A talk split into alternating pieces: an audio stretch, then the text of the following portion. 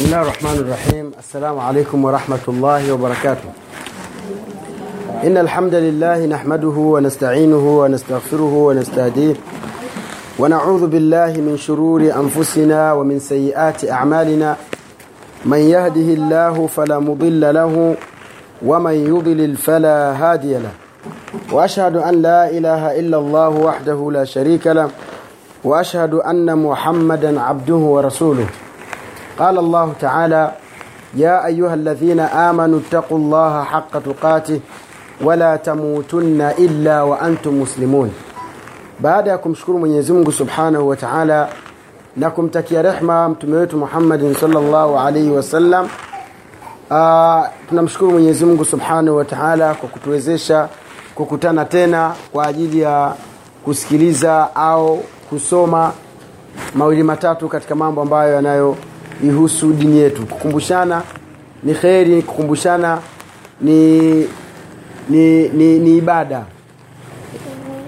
Umar ibn al-Khattab anasema la khairan fi qaumin laysu bin nasihin wala khairan fi qaumin la yuhibbuna an-nasihin. Kwamba hakuna kheri kuishi katika watu au jamii ambayo hai, hainasihiani haikumbushani haipeani mawaidha haipeani dawa. Na pia hakuna kheri kuishi katika watu ambao wao wenyewe anapokuja mtu wa kuwawaidhi au wa kuwakumbusha huwa hawamtaki. Umona kwa hiyo hamna kheri kuishi katika jamii kama hiyo. Lakini alhamdulillah tunamshukuru Mwenyezi Mungu kwamba katujalia na katuwezesha kuweza kukutana ili tuweze kukumbushana yale ambayo yaliyokuwa ni mazuri. Na hii ni moja katika vitu ambavyo vimeufanya ummati Muhammadin sallallahu alaihi wasallam uwe na cheo na nafasi ya juu kabisa kulikoni uh, nyumati zingine ambazo zilizotangulia. Mwenyezi Mungu Subhanahu wa Ta'ala anasema kuntum khaira umma ukhrijat linnas ta'muruna bil ma'ruf wa tanhauna 'anil munkar wa tu'minuna billah. Kwamba nyie mmekuwa ni umma bora ambao mliotokana na watu. Na kilichofanya muwe ni watu bora ni umma bora ni kwa sababu mnaamrishana mema na mnakatazana mabaya na kisha mnamwamini Mwenyezi Mungu Subhanahu wa Ta'ala. Kwa hiyo kuwepo hapa na nyie kukaa mkasikiliza na sisi tukazungumza au wengine au wewe kukaa ukasikiliza anayezungumza yoyote ambaye atakavyokuwa ni moja katika kuthibitisha ule utukufu wa ummati Muhammad sallallahu alaihi wasallam kunasihiwa kuna kutokana na, na makosa ambayo unayoyafanya. Mfano mtu kakuona unafanya dhambi alafu mtu akakwambia mwogope Mwenyezi Mungu hivi unavyofanya sio sahihi unafanya vibaya unafanya makosa. Ni moja katika alama ya kheri kwa yule mtu ambaye anayekunasihi ambaye anayekukumbusha.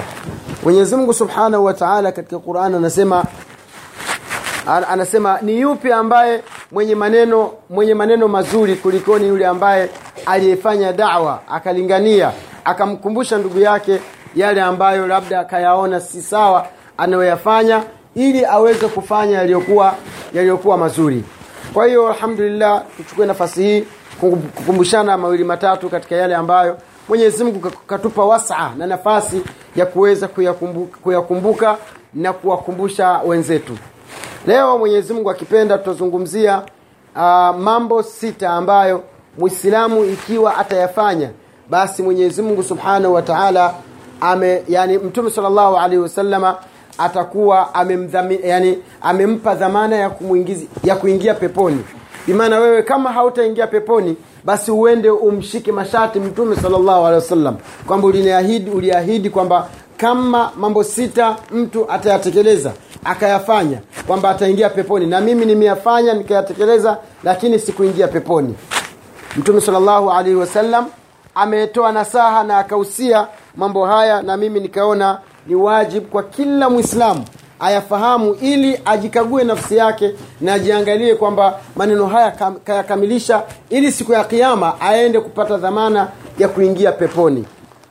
Hadithi ambayo ameipokea ubada ibn samit radhi za mwenyezi mungu ziwe juu yake alisema anna nabiya sallallahu alayhi wasallam qala kwamba hakika mtume sallallahu alayhi wasallam alisema idhmanu li sita min anfusikum adhman lakum aljanna kwamba ubadat bin samit ni mmoja katika masahaba wa mtume sallallahu alayhi wasallam anatupokelea hadithi ambayo ndio darasa letu la leo hadithi ambayo mtume sallallahu alayhi wasallam alisema kwamba idhmanu li sita naombeni mnichukulie dhamana mambo sita uh, kutokana na nafsi zenu. Ndani ya nafsi zenu adhmanu lakum ljanna na mimi nitakutoleeni dhamana ya kuingizwa katika pepo ya mwenyezi mungu subhanahu wa taala.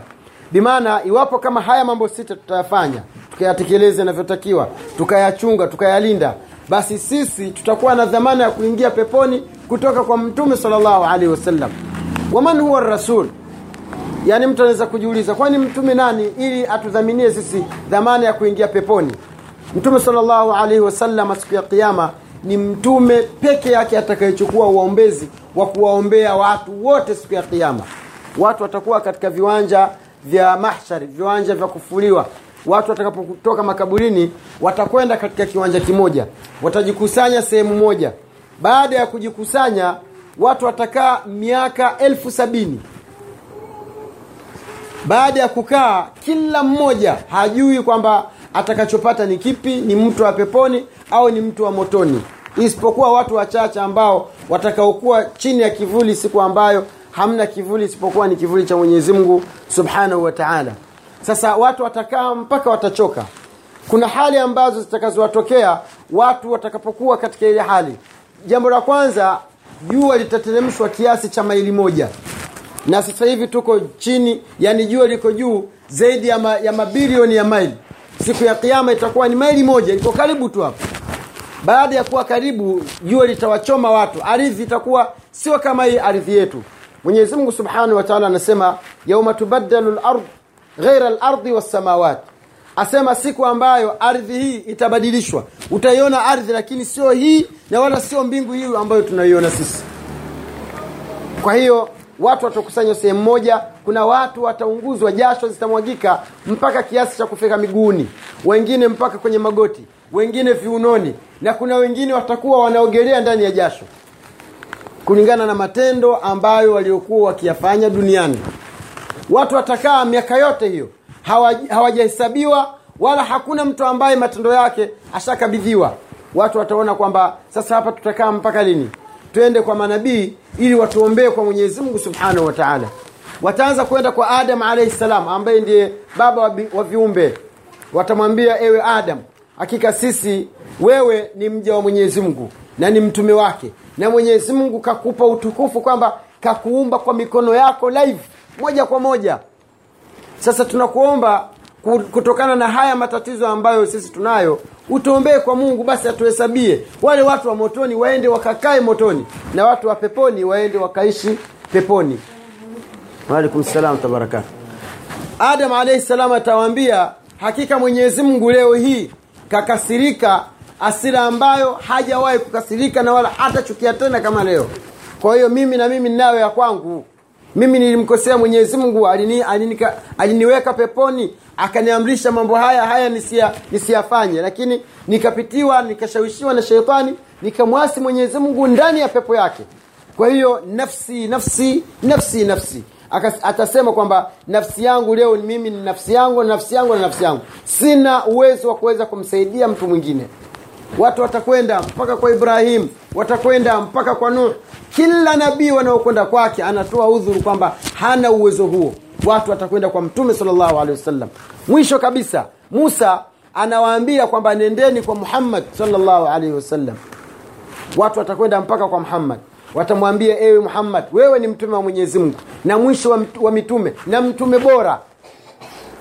Hakika haya tuliokuwa nayo unayaona tunakuomba utuombee kwa mungu jamani hawa wanaomba sio kwamba wanaomba waingizwe peponi. Aa, wanaomba wahesabiwe. Yaani yale uliyoyafanya wewe ujulikane wa motoni au ujulikane wa peponi. Kisha muhammad salllahu alehi wa sallam atasema ana laha ana laha. Mimi ndio mwenye shafaa na mimi ndio mwenye uombezi na mimi ndio kila kitu hapa leo. Kisha anasema atakwenda chini ya arsh ya mwenyezi mungu subhanahu wa taala. Kisha atasujudu sijida ambayo hata hajawahi kuisujudu. Na wala hajui atakaposujudu atazungumza maneno gani. Asema maneno hayo nitakayoyazungumza siku ile siyajui mpaka mwenyezi mungu pale pale nitakaposujudu ndipo atakaponifundisha. Kisha mwenyezi mungu subhanahu wa taala atamwambia nyanyuka inuka. Baada ya kuinuka kisha atamwambia waombee sasa. Shafaa watu wa umati wako katika kitabu hichi alichonipa dada mamdogo nadhani inshallah kuna kitu kinachoitwa ashafaa uombezi wa mtume salllah alih wa sallam katika darasa itakayokuja tutazungumza mtume salllah alih wa wasallam atawaombea watu gani katika ummati muhammad? Ili na wewe uangalie kwamba na wewe utakuwemo ama hautakuwemo. Maanake kuna wengine hawatapata uombezi wa mtume sallallahu alaihi wasallama siku ile ya hesabu. Mwenyezi mungu atujalie tuwe katika wale watakaojaliwa kupata huo uombezi kisha mtume salllahu alehi wasallam baada ya kumaliza kuomba kuna watu kuna makundi takriban nane ambao watakaoombewa na mtume salllahu alehi wasallam siku ile. Lakini baada ya hapo italetwa mizani itasimamishwa. Baada ya kuletwa, mizani na kusimamishwa watu wataanza kuhesabiwa matendo yao. Subhanallah. Hapo ndipo unakuta maneno ya mwenyezi mungu subhanahu wataala anasema faama man utiya kitabahu biyaminihi fasaufa yuhasabu hisaban yasira. Na yule atakayepewa kitabu chake kwa mkono wake wa kulia basi huyo hesabu yake itakuwa nyepesi kabisa. Wa ama man utiya kitabahu waraa dhahrihi fasaufa yad'u thubura. Ama yule ambaye atakayepewa kitabu chake kwa mkono wake wa kushoto basi mtu huyo ataomba maangamio pale pale. Ewe mwenyezi mungu naomba uniangamize wayasla saira na atafikia katika moto wenye kuunguza moto wenye kuumiza moto wenye kuunguza kuunguza ambako hujawahi kusikia. Maanake wanasema kwamba hata huu moto tunaotumia ulipozwa zaidi ya miaka elfu sabini ndani ya maji. Ili utoke moto ambao hauna athari kwetu sisi. Wallahi moto wa jahannam ile wewe kutokezea hujaingia. Ngozi ya mwili yote shaanguka kwa hiyo sio kitu ambacho ni cha hatari cha, cha, chepesi. Wewe tu shika kitu ambacho kilikuwa ndani ya moto na kimetoka. Moto umebaki alafu wekiguse uone kama utaweza kuvumilia. Kwa hiyo ndugu zangu sio kitu ambacho ni cha yani ni rahisi kama tunavyodhani. Masala ni magumu. Wewe fikiria kwamba watu wamesimamishwa pale. Hakuna kitakachokuokoa isipokuwa ni matendo yako sasa mwenyezi mungu subhanahu wa taala atasimamisha mizani na ataanza kuhesabu ku, ataanza ku, kuhesabu matendo ya wanadamu. Faman yamal mithqala dharatin khairan yara waman yamal mithqala dharatin sharran yara. Pale hakuna kitakachofichikana kwa mwenyezi mungu katika matendo uliyoyafanya duniani. Sawa jamani? Mwenyezi mungu anasema katika suratu zilzala faman yamal mithqala dharatin khairan yara yoyote ambaye aliyefanya ibada ambayo ni ndogo kiasi cha mdudu chungu. Kheri mdudu chungu jamani twa- twa- twa- twamjua. Mfano kama saizi akipita macho yetu saa hata mpaka uangalie hivi. Bimaana ibada yoyote ndogo kuzidi mdudu chungu ulioifanya wewe ni ibada siku ya kiama utaiona. Kwamba ni hii hapa. Waman yamal mithqala dharatin sharan yara. Vile vile kama ulifanya shari kiasi cha mdudu chungu siku ya kiama utaiona. Mungu anasema wala yadhlimu rabbuk ahadan. Na mwenyezi mungu hamdhulumu yoyote. Utapewa kile ulichokifanya katika maisha yako ya duniani. Na ndio maana mwenyezi mungu subhanahu wa taala kaweka waandishi. Kuna watu wanaandika mema kuna watu wanaandika mabaya kuna malaika wanaandika mema kuna malaika wanaandika mabaya mbali na hapo kuna kuna malaika wanakuja. Kazi yako wewe ni kuwa na wewe tukukulinda kukuhifadhi tu basi. Na kuna malaika wengine ni mashahidi kwamba yale unayoyafanya wata, wataulizwa siku ya kiama waseme. Na mbali na hapo ndugu zangu kitu ambacho ni kigumu na ni kigumu zaidi ni kwamba wewe nafsi unaona wewe unaona kwamba kwamba unajipenda unaona wewe umeumbwa vizuri wewe ni mzuri. Mashallah alhamdulillah mungu kila kiungo ukakiweka sehemu yake. Wallahi viungo vyetu vile ni maadui zetu sisi. Narudia tena hivi viungo mikono tunayoiona tuna, una, ukachukua mkono uka, uka ukaweza kuutumia ukala ukachukua miguu ukaweza kutembelea ukaenda unapotaka wewe ukasikia masikio ukaweza kusikiza. Yani kila kitu kila kiungo ulichokuwa nacho ni adui yako wala sio kipenzi chako kwa sababu viungo hivi siku ya kiyama vitazungumza. Sawa jamani?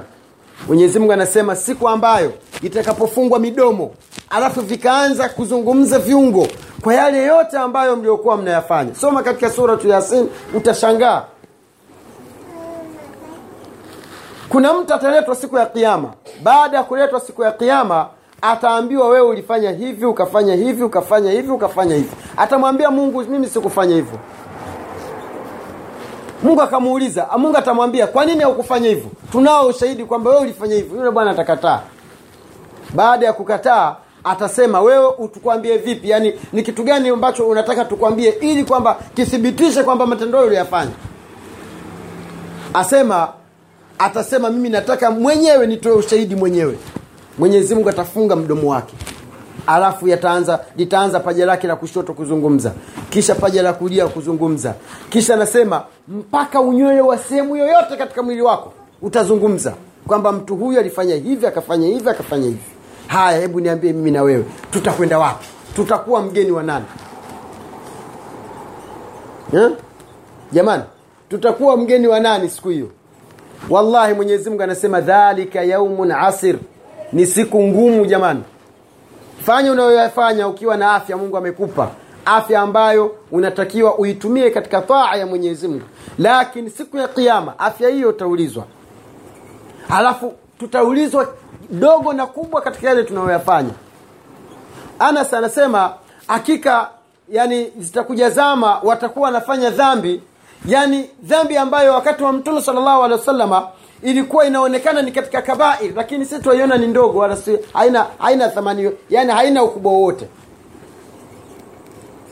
Kwa hiyo mtume salllahu alaihi wasallam nafasi aliyokuwa nayo cheo alichokuwa nacho kwamba kachukua dhamana. Na ni kweli kwa sababu mtume ndiye atakayewaombea watu siku ya kiama wakati baba yake mdogo anakufa anam, anambembeleza anamwambia sema la ilaha illa allah siku ya kiama nitakuchukulia dhamana ya kuingia peponi aambiwe hivyo. Sema la ilaha illa siku ya kiyama mimi nitachukua dhamana ya wewe uingie peponi. Wakina abu jahal akiwaangalia hivyo anaambia unataka kuacha dini ya babu zako? Akiangalia huko nataka kuacha dini ya babu zako? Akafa ni kafiri eti kwa kuogopa isije kuwa ni aibu kwake yeye. Lakini mahalu shahidi sehemu ya ushahidi ni kwamba mtume saa salama anamwambia sema la ilaha illallah mimi nitakuwa shahidi yako siku ya kiama kwa hiyo hakuna mja yoyote ambaye mtume salllahu alehi wa sallam atamchukulia dhamana akawa ni shahidi kwamba mtu yule akaangamia. Lazima mtu huyo ataingia peponi. Sasa katika mambo haya masita ambayo mtume salllahu alehi wa sallam kayazungumza katika hadithi hadithi sahihi ambayo kaipokea imamu ahmad na imamu albani kaifanya hadithi hii kuwa ni nzuri. Jambo la kwanza katika mambo haya sita tunayotakiwa kila mwislamu ayafanye ayakamilishe ili apewe dhamana ya kuingizwa peponi na mtume salllahu alaihi wasallam. Asema asdiquu idha hadathtum jambo la kwanza mwislamu popote alipo anatakiwa awe mkweli pindi anapozungumza. Sawa jamani? Iwapo kama utaweza kui, kuiendesha nafsi yako ukaiongoza nafsi yako ukawa mkweli katika mazungumzo yako basi wewe utapewa dhamana ya kuingia peponi na mtume salllahu alaihi wasallam. Utakuwa umejichukulia kwamba kwa vyovyote lazima uingie peponi kwa sababu wewe usemi, usemi uongo. Sawa jamani? Mtume salllahu alih wasallam anasema asdiqu semeni ukweli idha hadathtum mtakapozungumza. Haya njoni sasa tuangalie maisha yetu ya sasa hivi. Ni kweli tunasema ukweli, tunasema ukweli? Tunapozungumza leo hii zimekuja simu za mkononi. Kana kwamba zimekuja kuhalalisha uongo. Wallahi mtu ampigia simu. Halo halo salamu salam. Ah, mimi niko ngamiani hapa. Kumbe yuko muheza. Tena namwambia sasa hivi nimeshaanza safari niko njiani niko kwenye gari sasa hivi. Hivyo hivyo. Wallahi wala hahisi kwamba amesema uongo. Na mtume alaihi salatu wassalam anasema wa inna labda la yakdhibu yataharra hata yuktaba inda llahi kadhaban. Akika mtu anaweza akasema uongo. Neno moja tu la uongo. Kisha akazoea kulizungumza neno la uongo. Mpaka likaandikwa jina lake kwa mwenyezi mungu kwamba mtu huyu ni mwongo. Haya jina lako limeandikwa kwa mungu kwamba wewe ni mwongo. Utapokelewa na nani? Hebu tuseme ule ukweli. Mara ngapi mtu anatoa ahadi kwamba uh, mimi saa ngapi? Dakika fulani tutakuwa nitakuwa nimefika. Dakika moja. Dakika moja tu. Nitakuwa nimefika. Haya dakika sifuri. Nitakuwa nimefika. Kwa hiyo bado hatujakuwa katika dhamana ya kuweza kupewa pepo sisi. Iwapo kama pindi tunapozungumza tunazungumza maneno ya uongo uje sasa katika katika katika biashara ambazo zi, ndo, ndo zipo maduka wapi katika ku, kununua katika kuuza. Mtu yani yani mfanyabiashara tena imekuwa ndo, ndo maarufu kwamba mfanyabiashara sio mkweli. Wajua hii nguo hii? Ah, hii nguo bei bwana. Hii bei yake ya jumla jumla kiasi fulani. Na na bei ya rejareja mi naku- wewe kama ndugu yangu. Tena na, kwa sababu ni wewe mtu hamku, hamjaonana hamjuani umeingia dukani kwake tu. Kisha na- anakwambia kwa sababu ni wewe. Ndio maana nakuzia hivyo kwa sababu ni mimi kivipi? Eh? kwa hiyo kiufupi kwamba uongo umekuwa yani ndio, kina, ndio, ndio, ndio kitu ambacho kinachoendesha biashara zetu maisha yetu na kila kitu chetu. Mtu anakuja nakwambia mfano anaweza kuwa anakuja labda pengine akushtakie kwamba ana shida ana njaa anakwambia mimi tangu juzi sijala. Jana sikula. Na leo pia. Kwa hiyo naomba unisaidie kwa nini yoyote useme?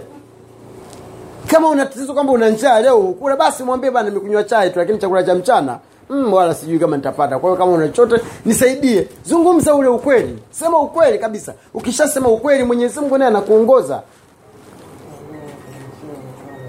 Asema hakika ukweli unampelekea mtu kuingia peponi na uongo unampelekea mtu kuingia motoni. Sasa leo hii mtu anasema uongo alafu mpaka jina lake linaandikwa kwa mwenyezi mungu kwamba hu mtu huyu ni mwongo.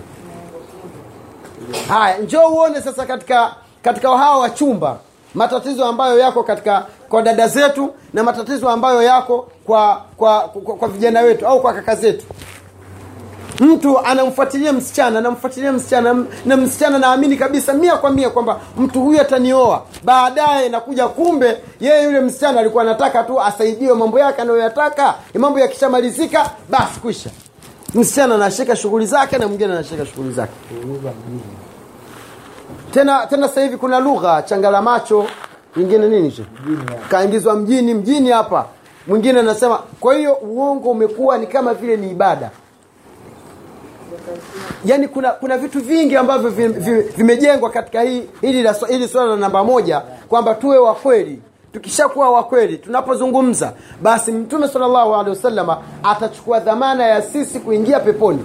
Lakini wallahi kama tutakuwa ni waongo katika mambo yetu katika kila tunachokifanya basi hatutaweza kufanikiwa. Tukirudi katika kipengele cha pili miongoni mwa vitu ambavyo mtume salllahu alehi wasalama katuachia zawadi kwamba iwapo kama tutavifanya basi yeye atachukua dhamana ya sisi kuingia peponi. Anasema uh, waaufu idha waadtum. Timizeni pindi mnapotoa ahadi. Unapomwahidi mtu kitu unatakiwa utimize.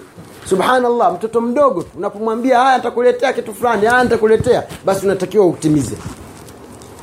Asema idha qulta bishaiin naam faatimuhu faina naam dainun ala hurin wajib wailla faqul la tastarih watarih biha lian la yaqula nnasu annaka kadhibun.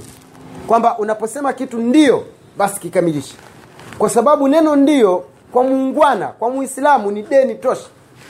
Wa illa na kama unaona una udhaifu hutaweza kukamilisha. Sema hapana bwana mimi bado mambo yangu sio mazuri sema hapana kataa kwa sababu ukisema hapana utapumzika na nafsi yako pia utaipumzisha ili watu wasije kusema kwamba wewe ni mwongo.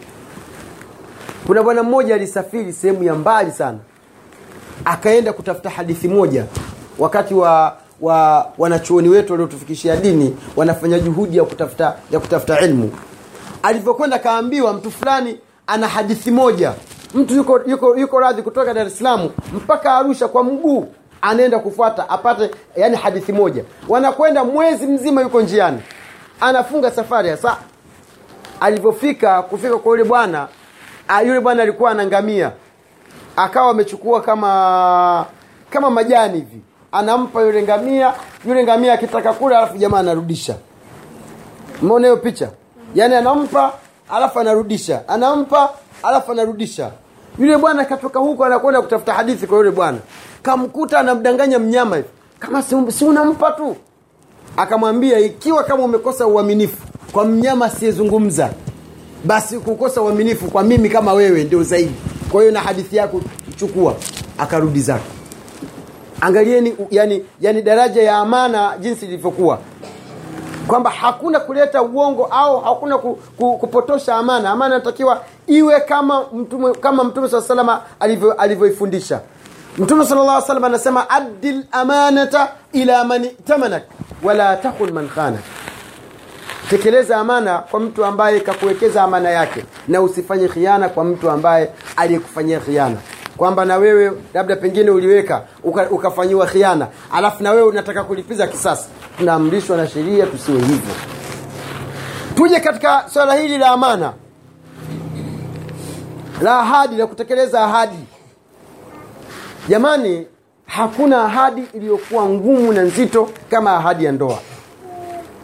Sawa mwenyezi mungu amesema mithaqan ghalidha yani ahadi nzito. Leo hii njoo uangalie matukio ambayo yako katika jamii tuliyokuwa nayo. Mafumanizi. Mpaka imefikia kipindi kwamba kuna kitengo cha kukamata ambao wanaofumaniwa na wake za watu hii yote inaingia katika katika kukiuka ahadi ambayo uliochukua kwa mwenyezi mungu kwamba utakuwa mwaminifu katika ndoa yako. Hii sawa sawa kwa mwanaume na sawa sawa kwa mwanamke. Amana hakuna sasa hivi. Anasema kishki ashakufa yule aliyekuwa kipofu wa misri kwamba ali- aliitembelea amana alikuwa anazungumza anasawiri hali tuliokuwa nayo sisi na amana imepotea kwamba alivyoitembelea amana hospitalini akaikuta imelazwa baada alivyokwenda akakuta imekufa. Baada alivyokwenda akakuta amana ile ishazikwa. Bimaana ulimwengu tunaoishi nao kitu kinachoitwa amana imekuwa ni mtihani mzito. Wewe niwachekeshe siku moja. Nimepanda haisi baada ya kupanda haisi nikateremka pale. Nilivyoteremka nikasahau kulipa nauli. Sawa? Ile nauli iko mikononi nimeshaandaa. Mia nne iko mkononi hapa. Nilivyoshuka ile gari ikaondoka ilivyoondoka siwezi kukimbia. Nikamwambia yule konda asimamishe gari kwamba sijatoa nauli. Sasa yule konda akaniona na kweli sijatoa akanifanyia hivi. Kwamba narudi. Sasa ah, pale nikasema gari imeondoka na sijatoa nawe mwenye najisema wakapita dada wawili wakasema hivi ah, si kwenda? Hiyo ndio basi mungu ndio kakupa riski hapo. Hivyo hivyo asema "Ah, wewe si ndio zake sasa huko? Mungu ndio ameshakupa riski kwamba ananitolea na fatwa kwamba ni halali. Sawa? Basi mimi nika nikarudi nikakaa pale kwenye gorofa kwa mbele hivi kuna maduka fulani kuna benchi nikakaa. Akaja mzee mmoja. Tunajuana naye tunaswali naye pale. Vipi mstazi nikamwambia salama tu. Mzima. Nikamwambia mzima. Mbona uko hapa nikamwambia kuna gari imeenda sijalipa nauli. Sasa ameniambia narudi. Akanambia ah, yani ndo ukae muda wote wamsubiria umpe nauli? Yani wanaona ni kitu ambacho yani ni cha ajabu. Na, na, na kweli kwamba nyoyo zetu ziko hivyo kwamba shasahau basi. Ma, dukani mtu akikupa chenchi ziada alhamdulillahi rabilalamina unaenda unakula haramu. Unaingiza tumbo haramu. Kwa nini sasa ufanye hivyo na matukio haya yapo kwamba hatuna kitu kinachoitwa amana kwamba mtu huyu kanisaidia kanibeba kwenye gari lake. Alikuja? E, alikuja. Alivyokuja nikamsimamisha aka, akachukua. kwamba yule katurudishia hivi mzima mimi na kuna kanuni moja kwamba pesa kama zile ukizi unapozitumia. Pesa pesa kama zile unapozitumia sio zako. Basi unapoteza nyingi kushinda hizo. Unapoteza nyingi. Kwa sababu kama atadinu tudani yule ana, yule ka, asinge kubeba bure. Kakubeba kwamba apate pesa. Na ile pesa una- una- unayompa wewe tayari ash- ashanunua petroli sijui katengeneza kanunua spare sijui kafanyaje kafanyaje. Ndio maana akakubeba kakufikisha pale unapotaka wewe. Kwa nini sasa usimlipe? Kwanza yule dereva kakaa ana familia yake ana shida zake ana watoto wake wanasubiria gari. Sawa haya. Huyo konda ambaye amekaa mlangoni yaani pale alipokaa ni hatarishi sana ndio maana mtu wa kawaida hukai pale. Kwa nini usisimame pale mlangoni na wewe kama unafungua unafunga? Kwamba kajitolea kwamba natafuta riski ile mia yako ambayo unayompa iwe mchango ni moja katika sababu zake za kupata riski. Five. huyo aliyetoa gari lake dubai akalileta mpaka hapo. Kalibeba huko ni pesa kwamba ije alifanye kazi kazi yake. Kwa nini we uchukue haki yake? Siku ya kiama utafanyaje? Umewazulumu wangapi umemdhulumu dereva ukamdhulumu konda ukamdhulumu mwenye gari. Kwa masala khatira yani we kaa pia uvute kwamba kwa nini mimi nimebebwa. Angekuwa ni, ni mkorofa njiana kakushusha lakini ahadi ya kutoe pale mpaka kituo fulani umefika. Pesa hutaki kulipa na hujapewa msaada. Kuna watu wengi umewadhulumu pale. Sasa sio jambo dogo jamani. Wallahi sio jambo dogo. Waweza kuliona mia mbili lakini ukapoteza hela nyingi zaidi tena katika njia ya kutatanisha. Tena njia zingine hata sijui ambazo uzifahamu kwa hiyo katika vitu ambavyo tukivitekeleza na tukavifanya tukavifanya vizuri basi tutapata dhamana ya kuingizwa peponi. Hizo chenchi ziko nyingi sana sana. Mtu anunua kitu kidogo tu anapewa cheki au jamaa ah, katoka kijijini. Anachukua chenchi anaweka mfukoni anaondoka. Imekula kwake mbona kwa nini amenipa za ziada? Mbona akanipa za ziada? Tena anasema hivyo hivyo. Kwani yeye hajui? Ah, sasa ah, sasa yeye kamdhulumia kwa nini mchangie? Aliyemdhulumu ni mwingine. Na wewe wala hujui kamdhulumu ama kamdhulumu wewe bora kwamba haki yako imekamilika. Rudi umpe haki yake. Haya twende katika jambo la tatu. Kisha nas, kisha nasema waaddu idha eh, asema waaddu idha tumintum. Na mtu anapokupa amana jambo mfano labda mtu kakuwekeza mali zake kaku- kakupa siri yake hutakiwi wewe kuivujisha ile siri. Ni moja katika kukeuka ile amana ambayo mwenyezi mungu amekupa. Mtu kakuamini. Mfano pia inakuja hata katika katika hawa wake zetu ambao tunaokaa nao mzazi wa yule binti kakuamini kwamba wewe katika dunia nzima ndio una, unastahiki kukaa na mwanangu. Kisha wewe un, ukikaa naye basi ha, yani akikosea kidogo tu wachukua panga. Visa hivi viko kamuua mke wake. Leo hii nilikuwa nasoma kwamba kuna kuna bwana mmoja kamuua mke wake. Ramadhani hii hapa. Kamuua mke na mke wakati anakufa anamwambia usiniue hakika mimi nimefunga mpaka roho ikatoka. Hii yote ni ku- ni kuonyesha kwamba amana hakuna. Mtu ukiaminiwa basi unatakiwa u, u, yani uhisi kwamba wewe ni katika watu adimu alafu ile baada ya kuhisi kwamba wewe ni katika watu, wa, watu adimu kisha ile amana uitekeleze inavyotakiwa.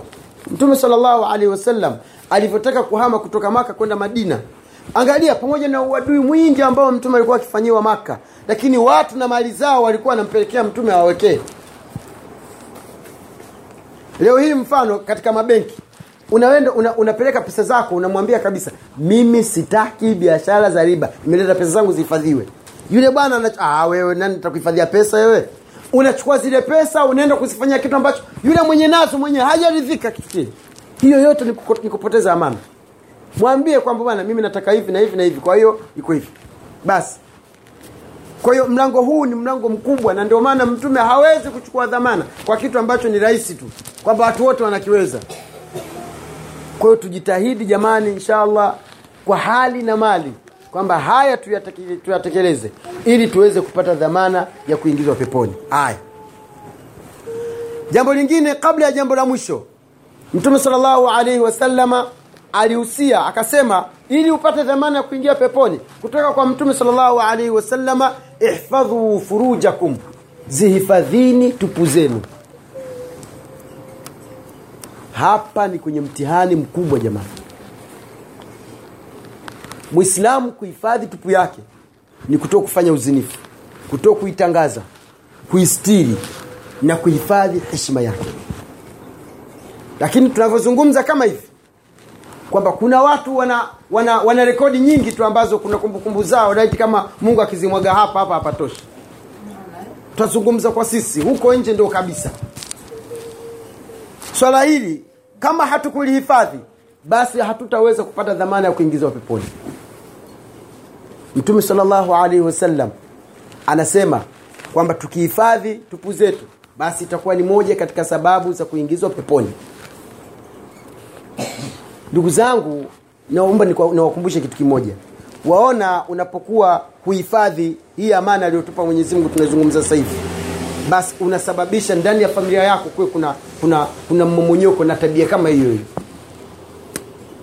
Imam shafi anasema ifu taifu nisaukum fi lmahrami enyi wanaume jitunzeni jihifadhini. Hifadhini tupu zenu acheni nyumba ndogo au nini wahitaji ile lugha mchepuko. Basi na, na, na wake zenu dada zenu wanawake zenu mnaoishi mnaoishi nao ndani ya nyumba watakuwa na wao wametulia. Asema watajannabu bima la yaliqu bimuslimin na mjiepushe na mambo ambayo hayaambatani na mwislamu yaani kitu ambacho ni zinaa kwa mwislamu hakipo wala hakitakiwi kuwepo. Na hata ikitokea mtu kafanya kuna adhabu maalum imepangwa na sheria kama ni kijana hajaoa anatakiwa pigwa bakora mia moja. Tena mia moja sio bakora mia moja tu. Ahamishwe mji mwaka mzima. Miezi kumi na mbili asiwe tanga. Kwa- sio swala dogo. Mwaka mzima bakora mia na, na ah- ahamishwe mwaka. Taghribu am ahamishwe mwaka mzima. Kama amefanya zinaa akiwa tanga basi apelekwe dar es salaam apelekwe mtwara huko akae mwaka mzima huko. haya huyu ambaye kaoa au kaolewa akafanya uzinifu basi anatakiwa achimbiwe shimo la kiasi kinachofika umu kifuani au kwenye tumbo au kiunoni. Alafu lile shimo lifukiwe. Sawa? Lile shimo lile lifukiwe. Kwamba hawezi sasa kufanya chochote. Huku chini ikafukiwa alafu sehemu ya juu hawezi kujitoa. Alafu aanze kupigwa mawe. Mpaka anakufa. Yani mpaka roho inatoka ndio basi subhanallah hebu swawiri hii adhabu halafu na ukubwa wa lile tendo. Sawa jamani. Hebu hebu hesabu kwamba fikiria kwamba ukubwa wa hii dhambi wewe ulichokifanya ni nini mpaka kuadhibiwa hivyo? Pengine ni starehe ya dakika moja tu. Dakika moja tu basi. Alafu matokeo yake kwamba unatakiwa uchimbiwe shimo alafu ufukiwe alafu upigwe mawe mpaka roho itoke. Tena mungu anasema wala taakhudhuhum raafa watu wasiwe na huruma. Yaani vile wakipiga yale mawe wapige kwamba ni ibada kupiga yale mawe. Wanapata thawabu. Hebu sawir sawir sawir kwamba yani yani hebu jaribu kuvuta hisia zako alafu iangalie ile adhabu alafu na vitendo vilivyoko sasa hivi wengi wanaongoza kwa, kwa, kwa, kwa maradhi ya kisasa. Ni wakeza watu au waumiza watu? Wako wengi wengi sana wengi yani mtu ni bora uoe tu? Kwa sababu sheria imekupa mfano kama mwanaume sheria imempa wanawake wan, aoe wanne. Hata kama mke atakuwa hataki lakini hana ruhusa mke kumkataza mume asioe. Bora tu kwamba mnasii kwamba wewe mimi ni mmoja tu na umeshindwa. Je wakiwao wawili utaweza? A, yule mwanaume atoe vigezo kwamba mimi nitaweza kwa sababu nina hiki nita hiki nita hiki nitafanya hivi nitafanya hivi kwa sababu kuoa mke wa pili halafu huwezi kumkamilishia huwezi kuwatimizia huwezi kufanya uadilifu ni moja katika sababu za kuingia peponi motoni. E, utaulizwa ni amana? Huyu akivaa kitenge na huyu avae kitenge akivaa baibui na huyu avae buibui. Huyu akivaa nini? Huyu siku mbili na huku siku mbili siku tatu na huku siku tatu. Ziwe sawa sawa. Vitu ambavyo huwezi kufanya uadilifu ni vichache na vinajulikana. Sawa sawa. Na wengi wanashindwa kaudhiwa huko na kimbia huko na lala wiki. Aha, anaweka shonde. Yani kauziwa tu kwa sababu ni kweli kwa sababu akili ya mwanamke akili ya mwanamke sio kama ya mwanaume. Mnapokaa unapooa mfano umeoa basi wewe weka katika akili yako kwamba akili uliokuwa nayo wewe sio aliyokuwa nayo mke wako.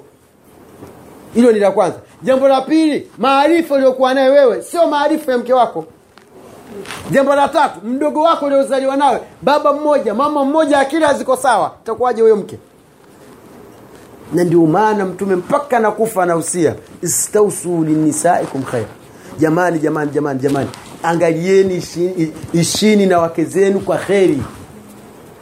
Na hao wake pia nao wajue kwamba wana mapungufu. Lakini wanapoambiwa sione kama vile wameonewa wewe kila siku anaambia mimi tu kila siku anaambia mimi kila siku anaambia mimi. Yaani akielekezwa anaona kama vile kama vile ka, ka, ka, ka, yani, ka, ka, yani kapewa upu yani katiwa aibu. Kila kikosewa hapo sifanye hivi nenda hivi fanya hivi fanya hivi. Hataki. Kwa hiyo jamani swala la kuhifadhi utupu unapokuwa un, huja hujaamua yani unapo, unapoacha kuhifadhi basi umesababisha matatizo katika nyumba yako. Ukiolewa watoto wako nao wataziniwa na kama umeoa ume, kama umeoa na wewe watoto wako wataziniwa mama yako anaweza kuziniwa dada yako anaweza kuziniwa tena nyumba ya, nyuma ya nyumba tu. Kwa hiyo ni, ni, ni, ni, ni kidonda ambacho unachokitengeneza katika familia yako wewe. Na mbali na hapo sio kwamba umesalimika na adhabu ya mwenyezi mungu subhanahu wataala tayari kwamba ushajitengenezea kwamba unatakiwa kama serikali ya uislamu ingekuwepo ufanyiwe hadi upigwe bakora au upigwe mawe taibu serikali kama sasa hivi huwezi huwezi kupigwa mawe. Je una uhakika gani kwamba mwenyezi mungu ataacha kukupiga hadi ataacha kukupiga hayo mawe? Au kukupiga hizo bakora? Kwa hiyo masala masala khatira. Alafu tuje katika hizi bikra zinazovunjwa ambazo hazina thamani. Wallahi mwenyezi mungu hawezi kuweka kitu isipokuwa ni amana. Na siku ya kiama utaulizwa amana hii imeondoka vipi? Hata mwanaume. Hata kwa mwanaume? Eh. amana hii imeondoka vipi? Na uja, uandae majibu kwamba mungu utamjibu nini? Umeiondoa katika balaa umeondoa katika zinaa umeondoa. Lazima mwenyezi mungu atakuuliza. Na hii tunawaambia pia na hawa dada zetu na, na wadogo zetu wanaokuwa tulizeni angalieni macho chini. Ukiona huwezi kuvumilia ni bora uje kumwambia mzee mwingi. Umwambie baba umwambie kabisa baba mimi sina uwezo wa kumwemelea mke lakini siwezi kuvumilia kuna kuna sehemu kuna kipindi nakuwa kuoa kwa kijana ni wajibu. Anapoacha kuoa anapata dhambi. Na mwanamke kuolewa ni wajibu. Anapopata mume aka- kudengua huyu anapua na hivi na huyu hapo mm, mbona macho yamekaa kaa kwa huku? Mimi sitaki mdigo nataka mwarabu. Mimi sitaki huyu sijui unapata dhambi sawa jamani. Kwa hiyo ni vitu ambavyo tunatakiwa tuviangalie katika familia zetu. Mimi nadhani mpaka sasa hivi muda umekwenda lakini tusimamie katika hili ya nne kwamba tujitahidi tuhifadhi tupu zetu. Alafu tujitahidi tunapoaminiwa basi tutekeleze ule uaminifu wetu. Na tujitahidi tujitahidi jamani kutekeleza ahadi zetu tunazozitoa lakini pia tuzungumze maneno ya ukweli. Tusia, tuache, na man, tuache kuzungumza uongo ili tuweze kupewa dhamana ambayo mtume salllahu alehi wasalama kawaahidi watu kuwaingiza peponi kwa kutekeleza mambo haya. Tumwombe mwenyezimungu kwa haya machache atujalie yaweze kuthibiti katika nafsi zetu na tuweze kuyafanyia kazi. Tumwombe allah subhanahu wa taala atufutie madhambi yetu tuliyoyafanya jamani kuna watu katika tulozungumza tumeguswa sana lakini fursa ndio hii ya mwezi mtukufu wa ramadhani mwezi wa msamaha. Huwezi jua wallahi. Huwezi jua mwezi mtukufu wa ramadhani una mambo makubwa. Yaani mwezi mtukufu wa ramadhani kuna watu wema ukiondoka watu wanalia kama vile kuna msiba. Kwamba atafikiaje mwezi huu? Rehma ya mwenyezi mungu katika siku katika ramadhani yani iko juu sana kuliko msa, kuliko ghadhabu zake. Sasa usijione kwamba ah, sasa kama ndio hivyo si ndio basi ah, ah, mwahidi mwenyezi mungu kwamba hurudii alafu mwambie mwenyezi mungu kwamba kwa neema na kwa fursa ya mwezi mtukufu wa ramadhani kwamba unatudia tauba iliyokuwa ya kweli ili akusamehe wallahi hakuna mtu anayesamehe madhambi isipokuwa ni mwenyezi mungu. Na hakuna atakayeadhibu isipokuwa ni mwenyezi mungu. Sasa unapokiri dhambi zako ukamrejea ukamrejea mwenyezi mungu itakuwa ni wewe mmoja katika sababu za kusamehewa madhambi. Na pia katika neema za ramadhani mwenyezi mungu kila siku anawaacha huru watu anawatoa motoni kwamba walikuwa tayari shaandikiwa watu wasubiriwa kufa tu. Anawatoa motoni anawaacha huru wafanye mambo miongoni mwa mambo ya watu wa peponi. Sasa fursa hii usipoteze usilale. Kulala wallahi utalala kaburini sana tu. Hebu fikiria wale ambao ni mababu zetu wazaa babu zetu wazaa babu zetu mpaka sasa hivi wamelala. Hamna ibada hamna kufanya chochote. Ima ni moto ima ni, ni neema za peponi. Basi kwa hiyo sasa hivi mungu amekupa fursa ya kuwa na pumzi unapumua unafanya. Jitahidi fanya ibada. Eh, ndugu zangu juzi hapa twazungumza ah, hizo tarawehe twaziswali pia kama tukiziweza. Hayo sio maneno ya kuzungumza kijana damu inachemka hali yako huja kuwa babu huja. Nenda msikiti uangalia wanaoswali tarawee. Wala utamkuta mtu ana miaka hamsini na yuko msikitini. Kwa hiyo ni fursa usiipoteze nafasi hii usiipoteze ukiipoteza pia utaulizwa kwa nini? Na, ni, ni, ni neema ambayo imekuja. Kwa nini hujaitumia? Kwa hiyo tusilimbikize madhambi yetu na ndani ya mwezi wa ramadhani pia saa zingine tunayaongeza tena. Na ramadhani unapofanya dhambi inaongezwa kama zinavyoongezwa ma, ma, ma, ma, matendo mazuri. Kwa hiyo tuwe na tahadhari. Kwa kuwa ni neema pia inaweza kuwa ni balaa kwetu sisi. Tumwombe mwenyezi mungu atufutie madhambi yetu na atusamehe yale yote tuliyoyafanya. Wabillahi taufiq والسلام عليكم ورحمة الله وبركاته. نعم.